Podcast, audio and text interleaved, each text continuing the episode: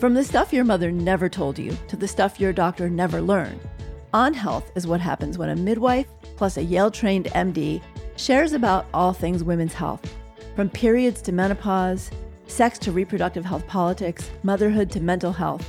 Join me for taboo busting conversations that demystify and destigmatize our bodies, all while bridging the gap between conventional medicine and wellness. Along the way, we'll be exploring the science and wisdom of how our bodies work what makes us well, what gets in the way, and how we can live our best lives on our terms. When it comes to women's health and well being, there's nothing we won't talk about. The new medicine for women is here. I'm Dr. Aviva Romm. Welcome to the podcast.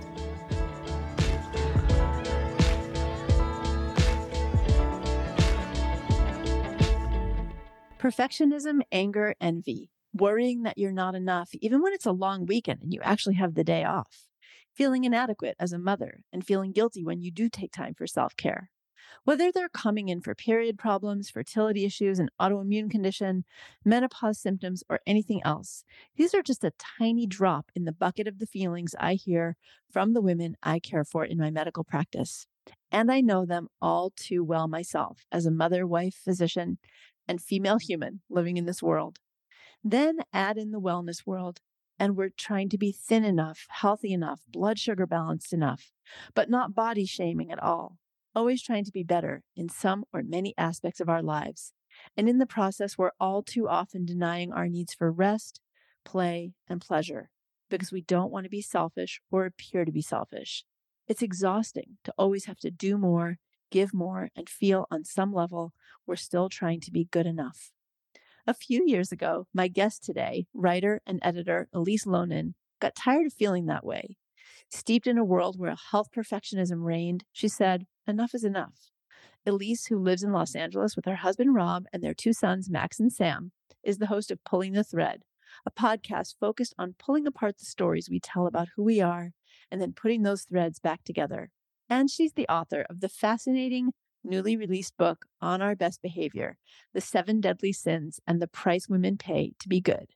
The book weaves together history, memoir, and cultural criticism to explore the ways patriarchy lands in the bodies of women and embeds itself in our consciousness, and what we then police in ourselves and each other. On Our Best Behavior illuminates why we congratulate ourselves when we resist the donut in the office break room rather than eat it and enjoy it celebrate our restraint when we hold back from sending an angry email rather than expressing our true feelings, and feeling virtuous when we wake up at dawn to get a jump on the day or put others' needs ahead of our own and believe this makes us exemplary. Loehnen explains that these impulses, often lauded as unselfish, distinctly feminine traits, are actually ingrained in us by a culture that reaps the benefits. She reveals how we've been programmed to obey the rules and how doing so qualifies us as good women, and how we unwittingly reinforce this internalized patriarchy for ourselves, each other, and the next generation. With awareness, she reminds us we can begin to recognize these patterns of self restriction, break the story, and move ourselves and each other toward freedom and balance.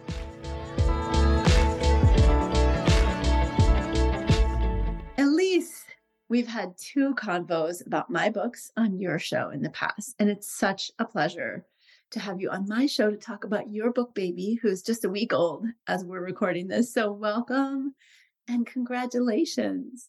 Thank you. I can't believe it. As you know, these books, whew, it's a long incubation period. So, yes. it's wild that it's out in the world. All right. I want to start with something that I think most of my listeners are going to relate to and which can affect us at any time in our lives, but seems to especially peak really big at hormonal phases, mm. motherhood, menopause, probably puberty too.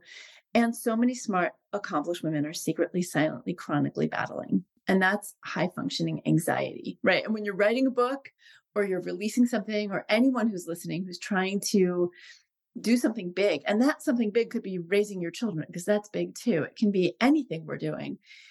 High functioning anxiety is something that I think we don't talk enough about and it's even rewarded in our culture. And but as I started reading your book and reading some articles that you've written about yourself and, and your process, it sounds like you've struggled with some anxiety mm-hmm. attacks and this what I would call high functioning anxiety. So Can you talk about how that's affected or plagued you, how you recognized it for what it is, and kind of maybe how it even contributed or shaped the content in your new book? Yeah. I mean, this book is a direct result of my high functioning anxiety. And I'm convinced that people listening will find themselves in this. So the book opens after a therapy session where I am sort of heads down, feeling quite broken because starting in my 20s, I began to chronically hyperventilate and not in a breathing in a bag. That's what I thought hyperventilation was sort of that frantic panting into a bag. But for me, chronic hyperventilation, I think for most people in this diagnosis, it is that you are over breathing uh, mouth breathing, whatever it may be. And your body is convinced that you don't have enough oxygen because your lungs are so saturated that you can't take a full, complete breath. And so you sort of breathe up and you hit a point, And then the only way that I can take a deep, full breath is by yawning. And I can't always achieve it in that way and it's an exhausting anxiety disorder. The first time it happened to me, I was in my 20s and I went to the ER. I was so freaked out. You know, I thought I was dying. And they gave me Xanax and told me it was all in my head. And, you know, I, my dad, ironically, is a pulmonologist. And um, my mom's a chronic hyperventilator and my aunt as well, but it had never been described to me. So I didn't recognize it in myself. And the thing about it is that I can do it for days, weeks, months. So I opened the book after a period of like, I'd probably been hyperventilating for a month or two. And it is so exhausting, Aviva. And what's so odd about it, at least for me, is that people, as they observe me, think of me as a very calm, sedate person. I don't get particularly excited or exercised. I very much have myself under control. And when I'm in a chronic hyperventilation phase, I look sleepy. Mm-hmm. And I mm. am, in fact, tired. I'm yawning. And so it's sort of such a weird cognitive dissonance because inside you're like, I'm dying, I'm dying, I'm dying. And the world looks at you and thinks that you're narcoleptic, more or less.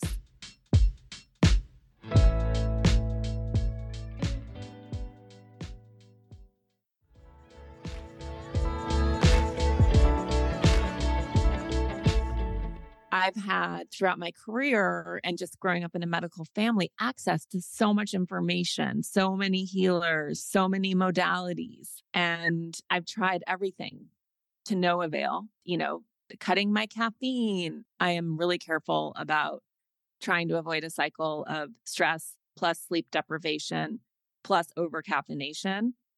And I'm really meticulous now about watching for that and making sure that in particular that I sleep so that I do not kick off a cycle of hyperventilation. But at that point in my life, I mean, I had a full time job. I was traveling almost every week. I have a seven year old and a 10 year old who were four and seven And at that point.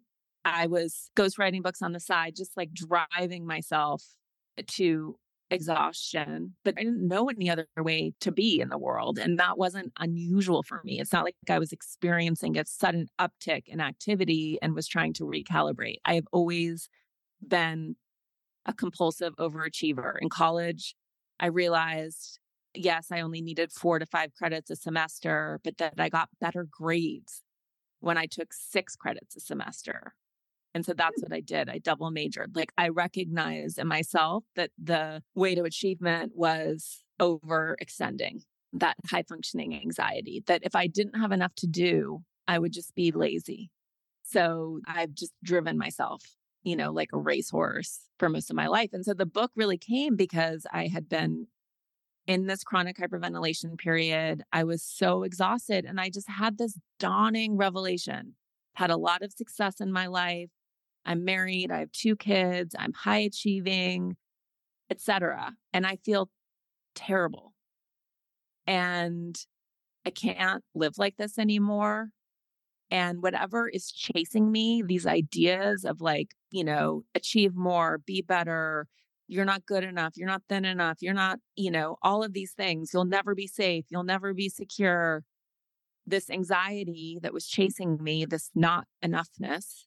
I call it hungry ghosts. It came hungry up to me with yeah. a patient one time who was in her 60s, grew up very poor, had spent her entire life, basically her entire childhood and teenage years, saying essentially, like fuck if i'm going to be that poor when i grow up and then mm-hmm. drove herself and her, her like her life on the surface is phenomenal and she knows that but it's like she could never rest she was always overfilling her time overcommitting and exhausted and came to me ultimately for a thyroid problem and she was sitting in front of me and i just you know i think you're still running away from hungry ghosts that you think are chasing you but they're not actually chasing you anymore I just watched her shoulders drop, her face drop. And then I went home and I was like, wait a minute, Viva, you're doing that too. You're just at that time 30 years younger and don't have the health problems. So what are you going to do about it? Yes, I think we all are. I yeah. think that, and that was sort of this revelation of if I stop running, I turn and look at this and like, what are these hungry ghosts or voices in my head? that I think are specific to me. And then I sort of had this like, wait, where is this actually coming from? Because it's certainly not coming from my husband. As much as I'd like to just blame my parents for everything, I, I love my parents, mm. but it's not coming from my parents. My parents sent me to hippie alternative schools with no grades. Like my parents did what they could to protect me from this. So, what is it? What are these voices? And then that's when I sort of really started the process of trying to figure out what they were and to identify whatever it was that was telling me that I was not good enough. And the thing is, like, the hungry ghost chasing your patient, it's the same hungry ghost that were chasing me. I think we're all, I mean, there, I'm sure there are some women who will be like, I can relate to none of this. But I think for most of us, we're all plagued by these same voices that actually come from culture, toxic ancient stories. It's so true. And it's so interesting because when you talk about not blaming your parents, but looking for a source, I was talking with someone who was interviewing me for her podcast, and she was talking about how she had struggled with eating disorders for most of her teenage years and into her 20s, and she's kind of in her 30s coming out the other end. And she was saying her mom was in the fashion industry, and she really held her mom responsible for this. And her mom was always, you know, you should be thinner, putting her on diets, like buying her a size clothes too small, pushing her to kind of fit that. But then we were kind of unpacking this, and her mom really thought that she was helping her daughter to fit into a culture and into a size that that culture validates. And so I really have been reflecting on a lot of the things that we do tend to blame our mothers for and how our mothers were just trying in their own completely culturally programmed way to pass on things to us that they didn't know were also internalized patriarchy and really yeah. complex when we start to think about that and i think take the blame off of our moms in some ways not to say that some of us have moms with very severe struggles mental health problems and moms who just didn't do their best for us but in general you know how do we look at culture rather than continuing to blame the woman which is kind of what that's all about too yeah no, exactly. I think it's our instinct, understandably, to find something, someone outside of us that's responsible. And it could be our mothers, our fathers, men in general, etc. And what I think we're starting to understand in recent times is one, how contagious culture is and how it's baked into our systems in ways that become highly invisible to us, but still exceptionally influential. And we know this with systemic racism, right? You don't have to be an active racist person to benefit or be harmed by systems that are in place. You don't have to build the system. You don't have to like the system. You don't have to subscribe to it. It's just present. And the same thing is true of patriarchy and internalized patriarchy, internalized misogyny. And you can say, you know, it's funny when I talk about the book, people are like, but I love women. I'm like, yeah, I love women too doesn't mean that we aren't policing ourselves and policing each other in part out of trying to keep each other safe mm-hmm. and secure and belonging and conforming. We're trying to keep ourselves safe within yes. a context where that is happening. Yeah. Yeah. So let's talk about what being good means and why, as women, especially as mothers, I think we yeah. equate self denial with this concept of good as if good's even the goal. And I'm going to say good and self denial. I'm going to say, like, we can substitute the words like self care, self time, and mm-hmm. even self development when it's monetarily related to our family income, like going back to school or writing a book or advancing your career or building a business. So we deny ourselves these things as if they're not good. And yeah. interestingly, the data really does show that men don't experience that on every level. They're not in self denial. They're not taught to be in self denial. They're taught to be in power. We're taught to be in service. So, talk yes. about this and what it means to you. Yes. So, exactly that. Men are culturally conditioned for power, programmed for power. Women are culturally conditioned and programmed for goodness. There is nothing worse that you can say about a woman than that she's bad. Reputational damage for a woman around badness, unkindness, uncaring is the lowest blow. Selfish. And men, it's weakness. But we don't really care what they do. They can do anything. If they're powerful, we will still revere and venerate them. This is not biological. This is completely cultural. And this is how our society is structured and set up. So this is whispered into our ears. Pursue goodness at all costs, all costs to yourself. And part of that, of course, is subjugating everything that you want to other people's needs. It's to be in service to the world, not of the world. And this is in us so profoundly and so deeply. And it gets so wrapped up, as you know, in like what it is to be a good mother and how women are sort of biologically, uh, but also primarily, I would say culturally at this point, primed to be the only and sole caregiver, which is really not fair to same sex couples or to all the incredible fathers who are very, they can't breastfeed, no, but they can certainly hold, love, and nurture a child. So I think it's old. It's as old as patriarchy. And when you go sort of before patriarchy, which was not an inevitable conclusion, and you look at sort of affiliative partnership style cultures with allo parenting, you're like, of course, this makes complete sense. People were doing life together. Women were foraging, men were foraging, women were also hunting. You know, we've all been sold a story about who we inherently are that's like an inviolable, this is who you are as a woman, which is just not accurate or true or complete. Well, and I think attachment parenting kind of feeds into that, no pun intended, when it comes to breastfeeding. I remember I was training as a midwife. The midwifery collective I was training in was Afrocentric. All the women who were training me were African American women. Everyone had babies slung on their backs.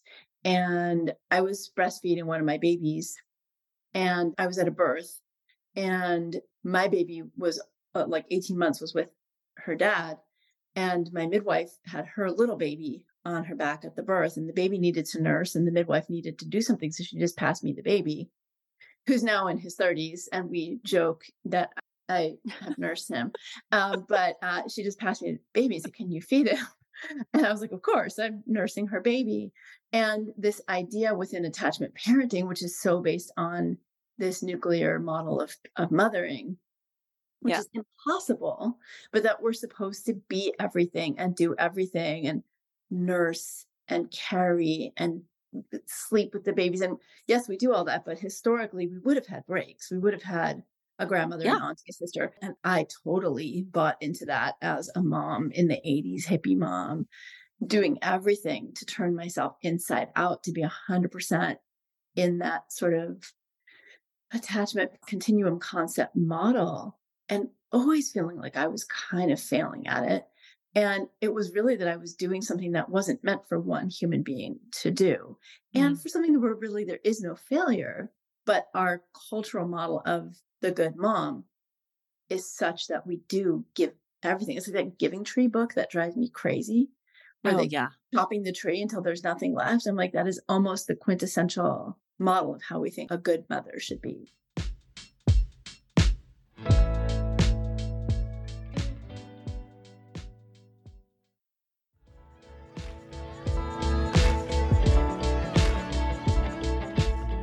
We were never supposed to do this alone. It was supposed to be communal. It was supposed to be multi generational. And able bodied, able minded people were supposed to work in whatever way, you know, foraging, growing, gardening, hunting, building, sewing. We're supposed to extend ourselves in lots of different ways. And that's one of the, the primary tricks of patriarchal living is putting people in these nuclear families with the man at the head and women in subservient service based roles, essentially servants to everyone except for ourselves. And I think that we think that these things are so far in the distant past. And then when you start thinking about your life, this is true of me, and I'm the primary breadwinner. But the instinct to be a good mother and to balance out anything that I do, quote unquote, outside of the home with what I do for my children is so intense, right? Like that's also how we've now decided to achieve balance is, oh, I'm going to be at this book tour for a week. And instead of saying, okay, I'm going to be really depleted and exhausted because this is going to take all of my energy as an introvert to go and do this in the world the response is, well, I better come back and parent with equal fervor, right? Like, I'm going to spend all day Saturday working. Well, I'm going to spend all day Sunday on my hands and knees with Making my kids. Making up for it, right? Making yes. up for it. I Yeah. remember one year, you reminded me of this time where um, a woman in my midwifery practice went into labor and she went into labor the night before my son's birthday. So at like 11 o'clock at night, I'm making a birthday cake so Mhm. that it would be ready in the morning if I were out. Instead of thinking, okay, my partner is a perfectly contributing, wonderful dad, capable of making this cake. So why am I staying up till one so that it's baked and cooled and ready to be iced and making the icing? Of course, also from scratch and homemade and organic, right? Because it like heaven forbid I go get a box while I'm at a birth, midwifing a baby, uh, or send someone for one Yeah. And just these million little incidents Yeah. where we give till depletion. Yes. And it runs us. It's like, it's not, your husband is not saying, well, you can go to this birth, but you had better bake. No, he's, uh, he's not saying that at all. It's, cake, it's, right? it's an It's- internal guilt and or an internal mechanism. hmm A thousand percent. It's just running us. So some of the women who or people who see the title on our best behavior, which the title grabs, then they see the seven deadly sins and the price women pay to be good, may think, okay, I'm not religious, so this probably won't be relevant to me. But Mhm. you're not religious. I'm not religious. I definitely found the book relevant. Yeah. Tell me why the seven deadly sins is writ large in the book as the backbone of the content and how that came to be your focus. Yeah. I mean, and to be just to be completely candid, I had to look them up because I consider myself quite spiritual, but I was not raised in a religious household at all. But religion is culture. And you can say that you're not subscribed, but it is in us, right? It is baked into all, of our systems and the way that we perceive ourselves. And so, as I was contemplating this idea of goodness for women and what that looks like, and how I police that in myself. And I was writing down sort of my list about body size and no need for rest and no wants or desires, no overt ambition, no need for recognition, not upset. Not, And and not comparing, right? and not comparing. And I'm looking at this list and I'm like, you know, and this idea of wanting, which is so shameful in women. We do not want, we just service needs. I sort of had this like revelation of, oh my God, I know this list.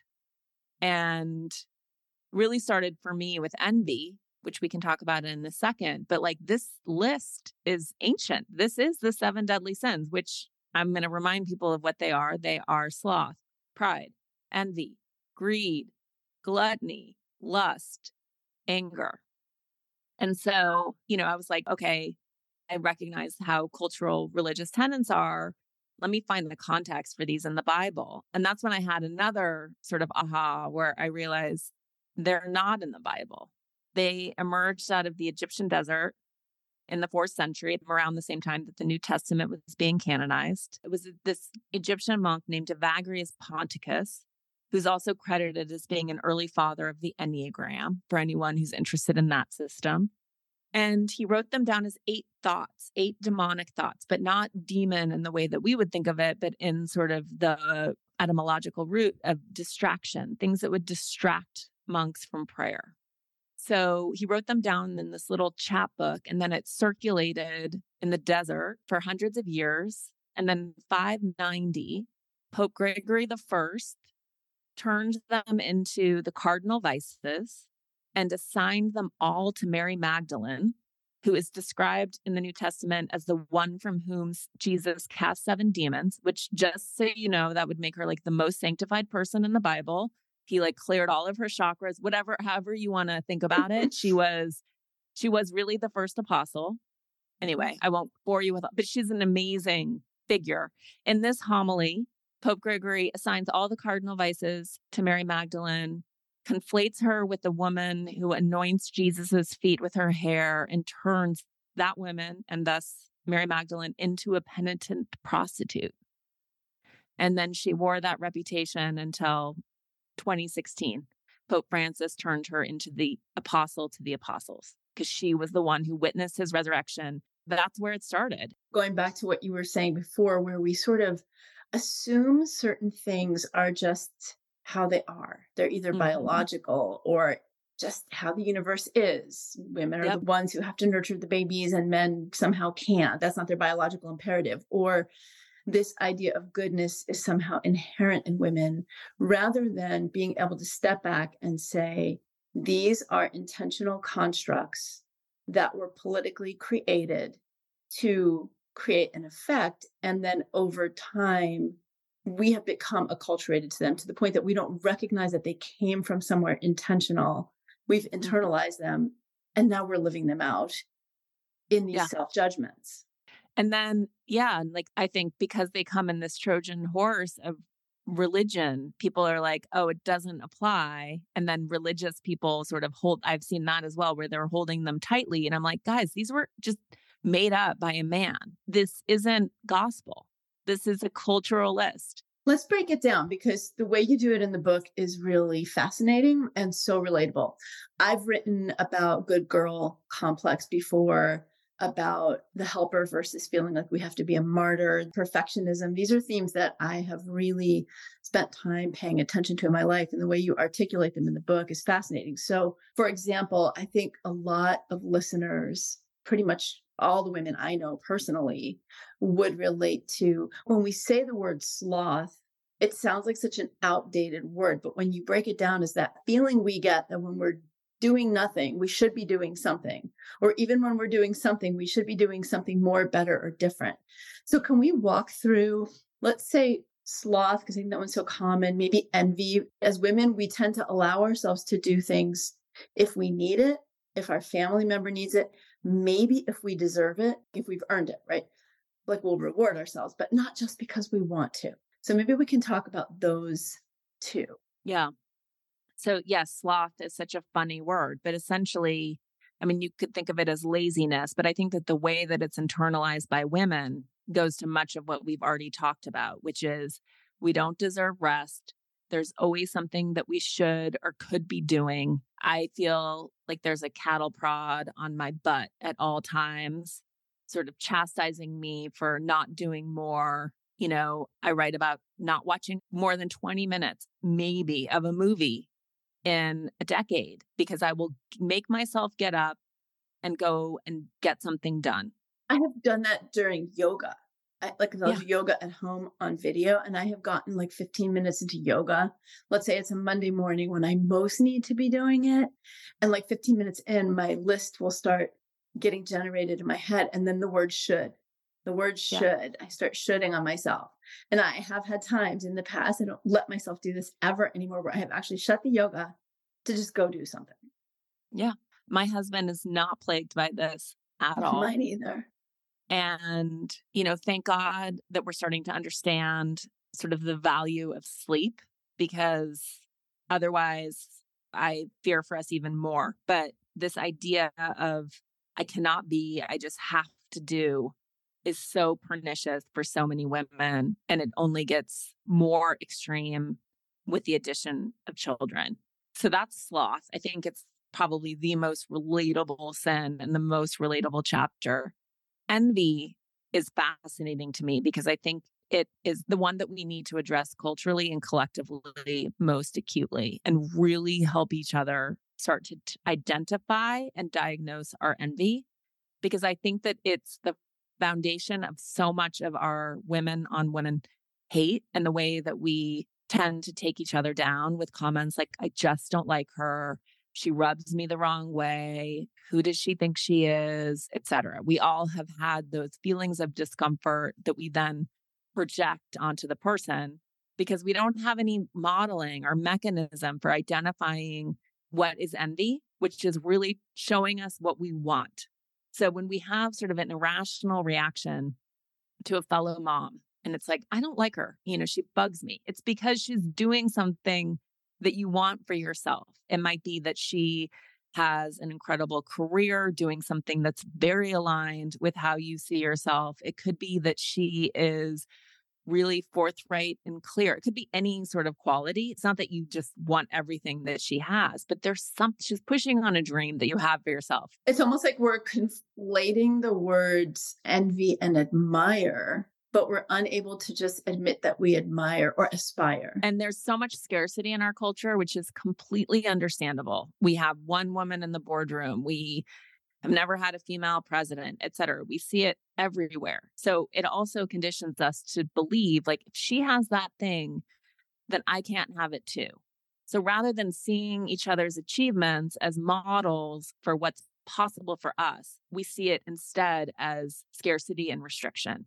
And this is, I just want to be clear, so subconscious. This is not malicious we don't know why we're doing this, but I'm convinced that we are. That the person who is receiving your ire, probably behind her back, is just full of information. It's your soul knocking, saying, pay attention to this woman. For me, it's more like, what can't I have, or what's wrong with me, or why can't I achieve that? Yeah. But it would definitely spur a kind of tension feeling. There's a word called Schadenfreude, which yeah. is the almost taking delight when something less than positive happens to someone else. And so I started doing this practice where anytime I identified somebody who was doing something that caused me to feel those pangs of envy, I would intentionally go on Facebook and honor what they were doing. And it was a big shift for me to start to recognize, oh, I'm feeling this way because that is something I aspire to. And yes. so it's triggering something in me that is exactly what you're saying like, oh, if that person's achieved it, they've taken up all the resources and now I can't.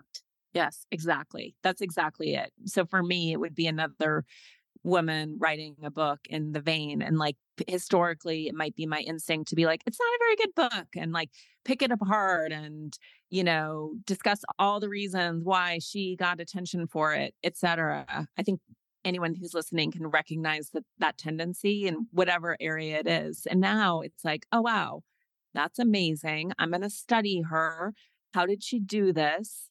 I'm going to buy her book. I'm going to celebrate her, etc. This is the thing about all of these bad feelings that we suppress. When you actually let them come up and diagnose them and feel them, you're like, wow, I'm fine. This does not kill me. It actually feels good. And you brought up Schadenfreude, which is joy plus harm. And that's really what pride is about. So the chapter on pride is about how scared, understandably, so many of us are to be seen and celebrated for our gifts.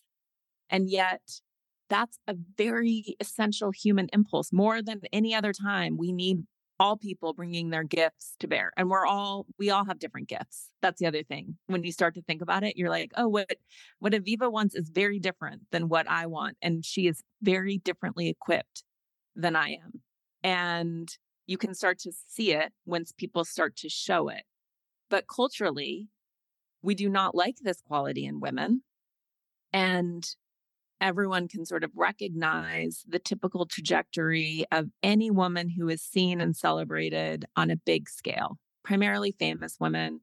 We celebrate them, we love them. They sort of reach a certain point in the culture where it's like, oh, no, no, no, this is too much, too much.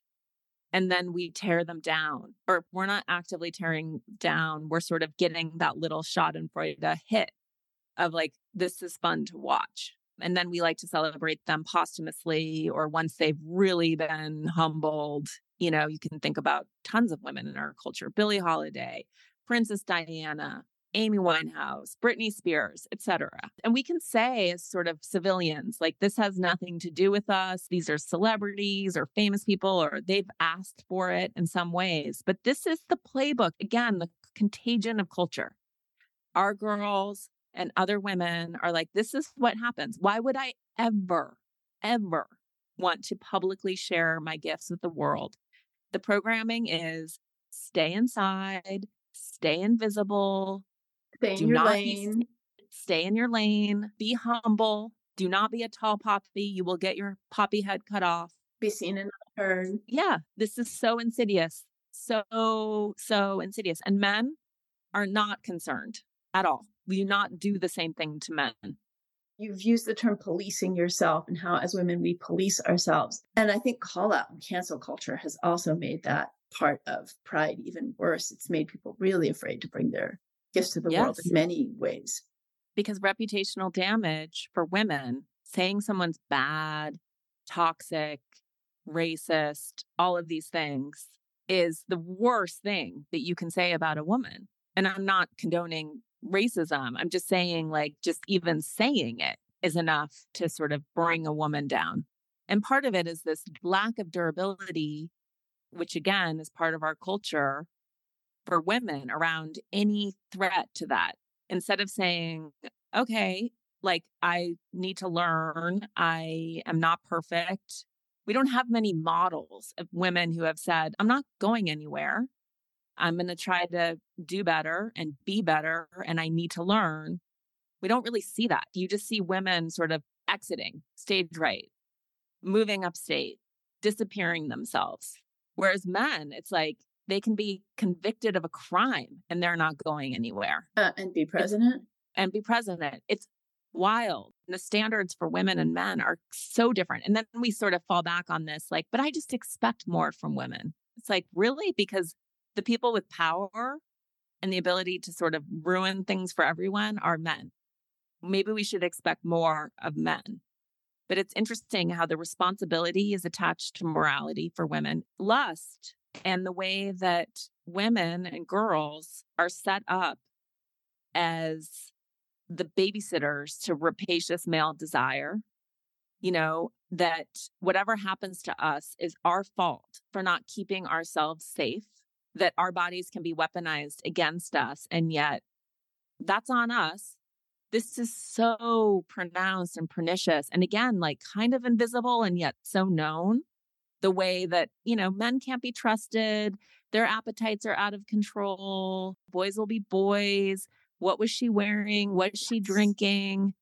That was the first thought that came to my mind when you said that is the, the what was she wearing question, or somehow she was asking for it, which then means we're really judging women by how we dress. Oh yeah. Still, like the onus is on us to to keep ourselves safe. It's wild. And you know, of a thousand reports of sexual assault, only 25 go to trial.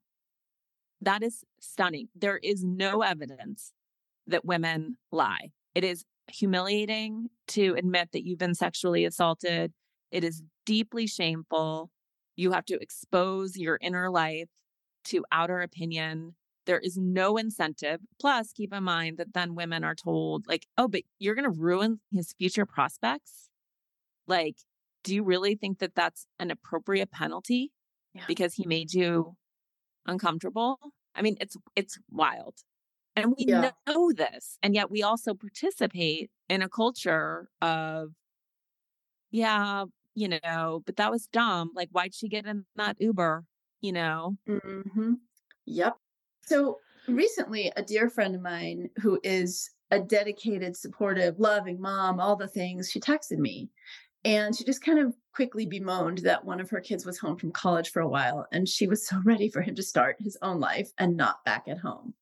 Mm-hmm. And then within seconds, she sent me another text. And it was almost as if she was censoring herself, kind of to herself and also to me, but then also kind of asking for validation. And she just, the text just said, Am I a bad mom for feeling that way? And of course, I reassured her it's completely natural and there's no bad way of feeling as a mom. We have a lot of feelings as a mom. And in a recent piece in the New York Times, you talk about how it's really profoundly important that we acknowledge this reality of maternal ambivalence. And you said you can love your kids deeply and hate being a mom.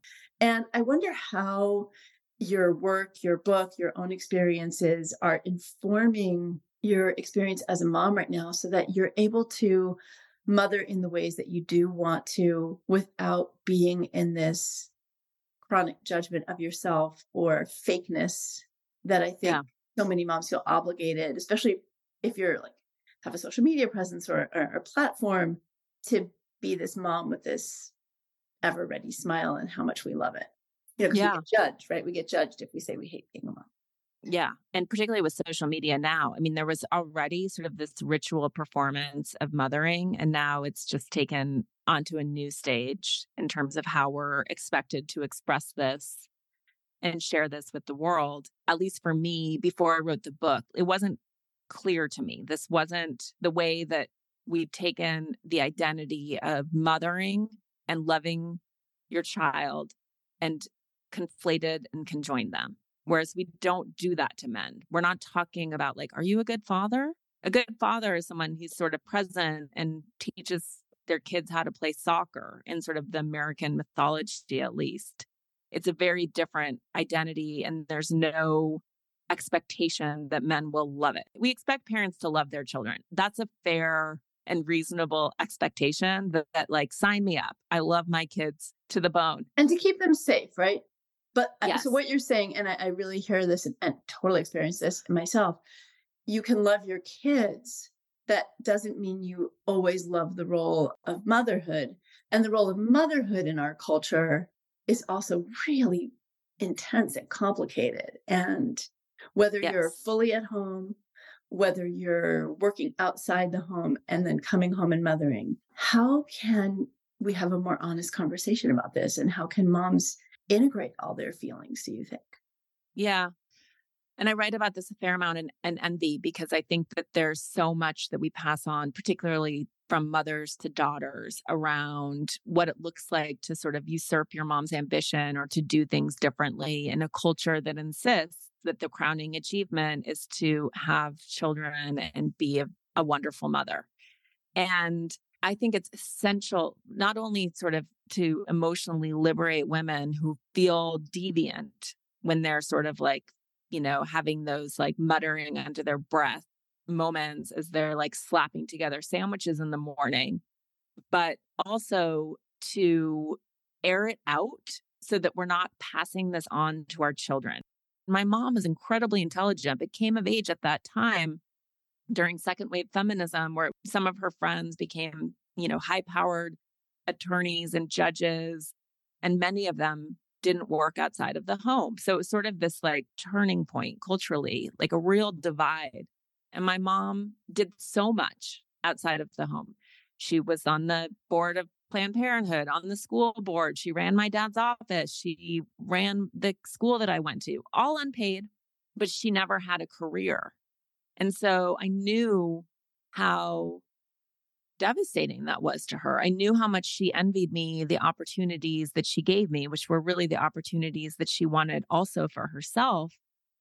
And in a way, it made it, I think, possible for me to write a book like I did and to be liberated from her anger, frustration, rage, and to recognize that it wasn't, a, that's not about me. That's about sort of where she was, but it doesn't have to do with like her love for me. Sometimes that's the grace of maturity and having our own children, isn't it? That we can see yeah. our mothers with a more gracious lens. Totally. But I think for women who couldn't voice that, and so we're like, I hate being a mother. I love my kids, but I hate being a mother. And they don't speak it because they can't admit it. Feels too bad. What that's passed down to, eh, that ambivalence kids know, they know. And so I think what happens then is that you internalize that anger and rage and feel like you're the, its cause. Yeah, because you don't know it's not about you. You're just immersed in the emotion and the feeling, and then you internalize these feelings. Yeah. What are Yeah. you wrong? Yeah. So, yeah, I write about sort of being my mom's jailer and her joy and how difficult that is.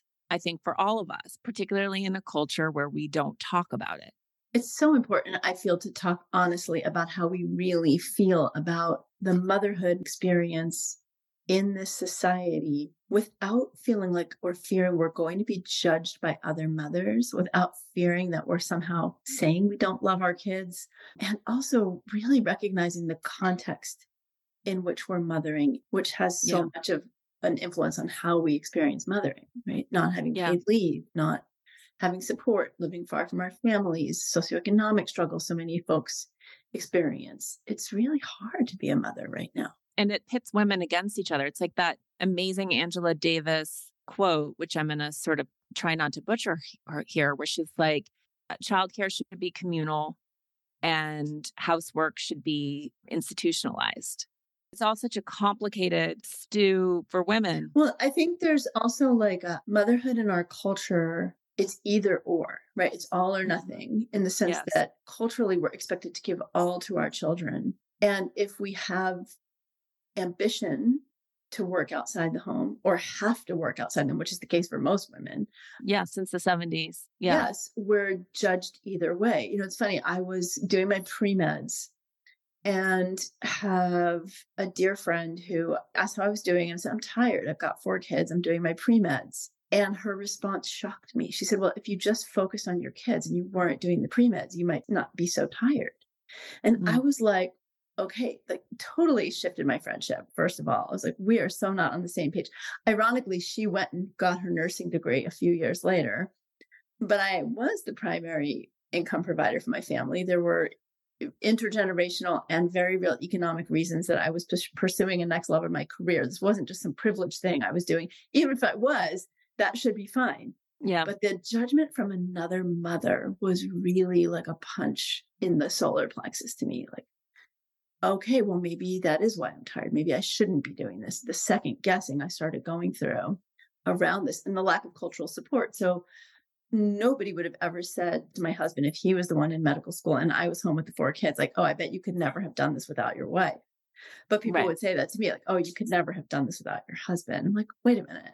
No, but it's interesting. Your, what your friend too said was clearly coming out of her own envy. As you just said, then she went on and more or less like did, the, same, thing. It's just a good example of what we were talking about earlier of how what it looks like to actually diagnose that rather than judge it or project it onto you, where she was clearly holding that against herself. Like I should be doing that too. You made a statement in a recent Vanity Fair interview that I loved, and it said, Let's come into balance with all of these very human impulses that actually bring us closer to ourselves, show us who we are, help us identify our needs, our wants, and can be the source of pleasure and joy. To me, that statement summed up the book so beautifully. And I wonder, is this kind of a, a takeaway you hope for people who read the book? Yeah, my hope is balance. So a lot of people will see sort of like the books about the sins and they sort of immediately go to like, we don't need more, you know, greed. Uh, and I'm like, calm down. This is about enoughness, security. This isn't a bid to say like, let's just be lustful, envious, gluttonous. It is about actually finding some place in the middle. It's not saying like we're never going to do anything. It's saying it's okay if you just need a bed day and you're going to be in bed with a book or not a book and just r- rest and relax and restore. It's also okay if you want to create a hundred million dollar, billion dollar company and you're a mom and you still also want to do that and you do want to work really intensely. Like that's okay too. That's right? Like okay both too. sides. Yes, all of it. It's all okay. It is all good that you can go out for dinner with friends and be oh slightly overserved and overeat and you're not going to spend the next day chastising yourself and talking about how bad you are and how good you now need to be. It's just starting to release ourselves from all of this programming where we have each ourselves and each other in such tight leashes. It's like we treat each other and ourselves like we're convicts and that it, any of this badness comes out, all is lost. We're going to be run away with our appetites and our desires and our wants. And meanwhile, it's like the amount of energy that we spend suppressing and repressing all of these very human instincts the way that we connect with the world and with each other, the way that we serve the world with our gifts and enjoy the world with our appetite. It's like we're not living, you know, we're missing the whole thing in some ways by just like trying to keep ourselves under control. I feel like the book is just essentially about giving ourselves permission to actually feel what we feel, yes. to identify what we feel, and then find ways that are helpful for us to express our true nature. Yeah. My hope with the book is that this is the list we know or have heard, but that it will be so clarifying that people will be able to immediately identify, oh, this is me like harassing myself about sloth, or this is me around like my inability to let my anger come up, that we can start to see the system and then override it with a voice that's ours, that's true, and that's not coming from some exterior authority, but is actually who we are. What are three concrete ways you've started to break some of the patterns that you talk about in the book for yourself? Self inquiry. So just examining whatever it is that I feel coming up in me and asking what it is and where it comes from has been so eye opening and and then stopping myself again from projecting it like a good example recently was uh, i was in new york for an event the week before my book launch i flew home i took a 10.30 p.m flight from new york back to la on thursday because i had a friday morning parent teacher conference that i could have totally zoomed into and then i flew back to new york first thing sunday morning so i was home for like two days terrible for the environment and um I sort of had this moment of frustration where I was like, oh, you know, this is ridiculous. And then I was like, but why am I doing this? And I maybe before would have expressed some of my frustration at my husband, even though he was like, why are you doing this? And do we even both need to go? And it's like those moments of interrupting myself to be like, where is this coming from? What's at play? And is this really the right choice? And then taking responsibility for like where I feel I'm putting it on myself versus, you know, being mad for some reason at my husband. And I do that a lot. I do that with food now, where it's like, oh, I actually do want pizza and I'm going to enjoy this pizza pizza. And now I want another piece and I'm going to enjoy this, this pizza pizza. Instead of eating the pizza, shaming myself with every bite and then either doing something about it, quote unquote, or not. And then just, I'm really so, still so bad at rest, but building in things that I find so pleasurable. Like I pulled out a puzzle yesterday and that it pulls me away. It's like, I love puzzles. I just love it. It's such an interesting thing that we really didn't talk about, but I'm sure you are well aware of and just worth saying that some of the ways that we're driven by culture to be constantly productive and then not letting ourselves rest are actually yeah. counterproductive to productivity. So, doing the puzzle, and we don't have to do the puzzle so that we can relax, so that we have the eureka moment and become more productive. I'm not suggesting that, but that is often the result too. We enjoy yeah. the the zone, we get into flow. And then what we were struggling with or we're stuck on actually becomes easier. A thousand percent. A thousand percent. And I am pretty good about that. Like with any creative process, if I'm not feeling it, if it's not coming, I don't make myself write. I wait. It is like being pregnant. And then you wait and then you're like, oh, it's coming. I'm I need to like get to my keyboard. Letting your conscious brain relax is a boon for work. Again, not making it something to do. So you've written really powerfully and in the last couple of years about the dark sides of the wellness world, which you mm-hmm. were deeply immersed in for many years for your work. And you've written about how health and well being are increasingly commodified and commercialized. so that we're left with this long checklist of more and more things to do and to measure ourselves by. Now, I want to be really clear that I am not wanting to knock the wellness movement, partly as a physician and a midwife and an herbalist. I see the dark sides, the shadow sides of wellness. Also, I also want to acknowledge that they have arisen in a vacuum of where Western medicine is not meeting women's needs at all. I don't want to talk so much about that, but what I really want to hear about from you is the intersection of things like cleanses that I see personally as these modern day internalizations of outdated puritanical religious and patriarchal myths that were actually, if you go back in history, you can easily track the thread from today's cleanses to the 1970s detoxes and, and the 80s and 90s colonics all through. And you go back to these threads of women's bodies being dirty, sexuality being dirty. So, how does this current wellness movement fit into this construct that you've written about in the book? Yeah.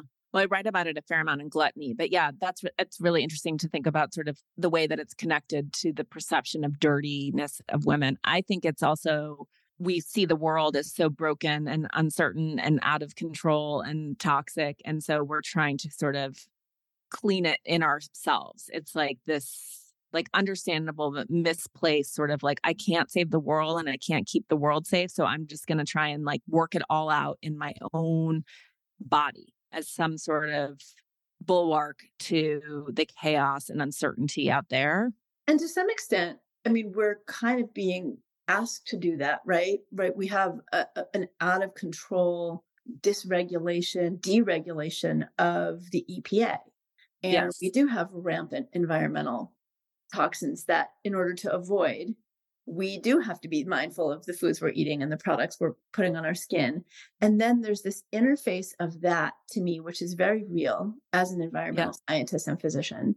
And this rampant perfectionism that we have yes. internalized, the sloth mindset that we're always trying to fight against, which is I'm not doing enough. I'm not clean enough. I'm not thin enough. Enough, enough, enough, enough. Yes. And I think too, what's also happened is that sort of wellness and the rise of wellness as an antidote to Western medicine, which is wonderful and problematic.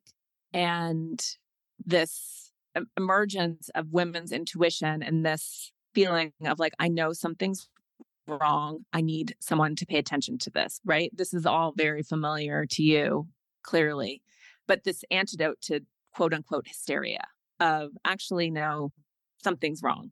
Yes. And so, in that sense, like it's such a stunning and important movement. And I think it's done a lot. We still have so far to go, but of moving Western medicine forward. I think what's also happened is like it's been taken over by patriarchy and capitalism and bro wellness and longevity hackers and anti-aging and then it sort of spun as like well it's about increasing your healthy lifespans. Like okay uh, sure i can get on board with that but the whole longevity movement i'm like you guys we're not living to like 120 it's not happening.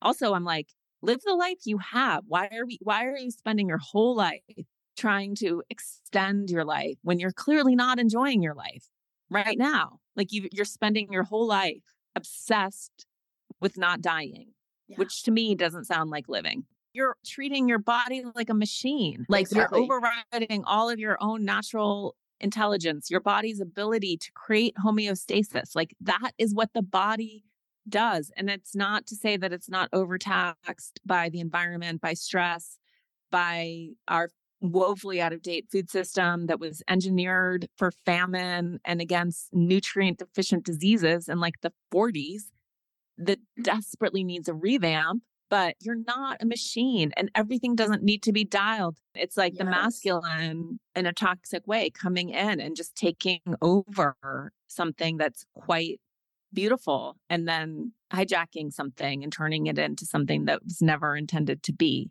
we're women. We need to let our intuition come up and like let ourselves emerge, right? As like the primary healing principle. And now it's like, no, up and to the right, up and to the right, up and to the right. It's totally batshit. I think you and I both know this as insiders. A lot of these stories are made up to create brands and marketing yeah. and selling machines. I have a question for you that I love to yeah. ask each of my guests. If you could tell your younger self anything, how old would she be and what would you say? Mm, it's a great question. It's hard to answer because I'm so grateful for all of my experiences. So, in some ways, I don't want to circumvent my journey by giving myself um, advanced warning. I love that answer. You do? I actually okay. love that answer. Nobody has ever said that. It's like, okay, you're not burying a time capsule here. yeah, no, I'm not burying a time capsule. I think I've had the experiences I needed to have at that time, some hard ones, but I do feel like it's divinely guided in some way and I'm where I'm supposed to be. That's beautiful. Yeah. It sounds like a lot of your process and certainly what you convey in the book is about deepening self awareness, deepening awareness that some of the things that we put on ourselves, or, or most of the things we put on ourselves, are really cultural context, not ours, or to blame someone else who's often someone who loves us. And that some of this is also about dropping into our bodies, dropping into our feelings so that we can be honest with ourselves and act from that place. It's a beautiful book. It's been my bedtime companion many nights recently. And I thank you for writing it, for shedding light on how we can be more honest with ourselves, live more full, rich, less judgmental of each other and of ourselves lives, and for joining me on the podcast. Thank you for having me. Such a pleasure. Always. And everyone in the show notes, you can find out all the places to get Elise's book, learn more about Elise, follow her, dial into her phenomenal podcast, Pulling the Thread, and all the things. Thank you, everyone, for joining us. See you next time.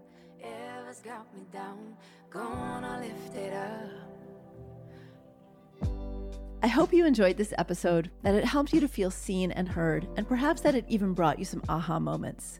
Please share the love by sharing this with a friend or someone in your life who could benefit from the kinds of things we talk about in this space. Also, make sure to follow me on Instagram at dr.avivaromm and go to avivaromm.com to join the conversation about the show on my blog. While you're there, you can sign up for my free newsletter with tips on taking back your health. Be sure to leave a rating and a review for the podcast and follow the podcast to be notified of new episodes every week. Can't wait to see you next time.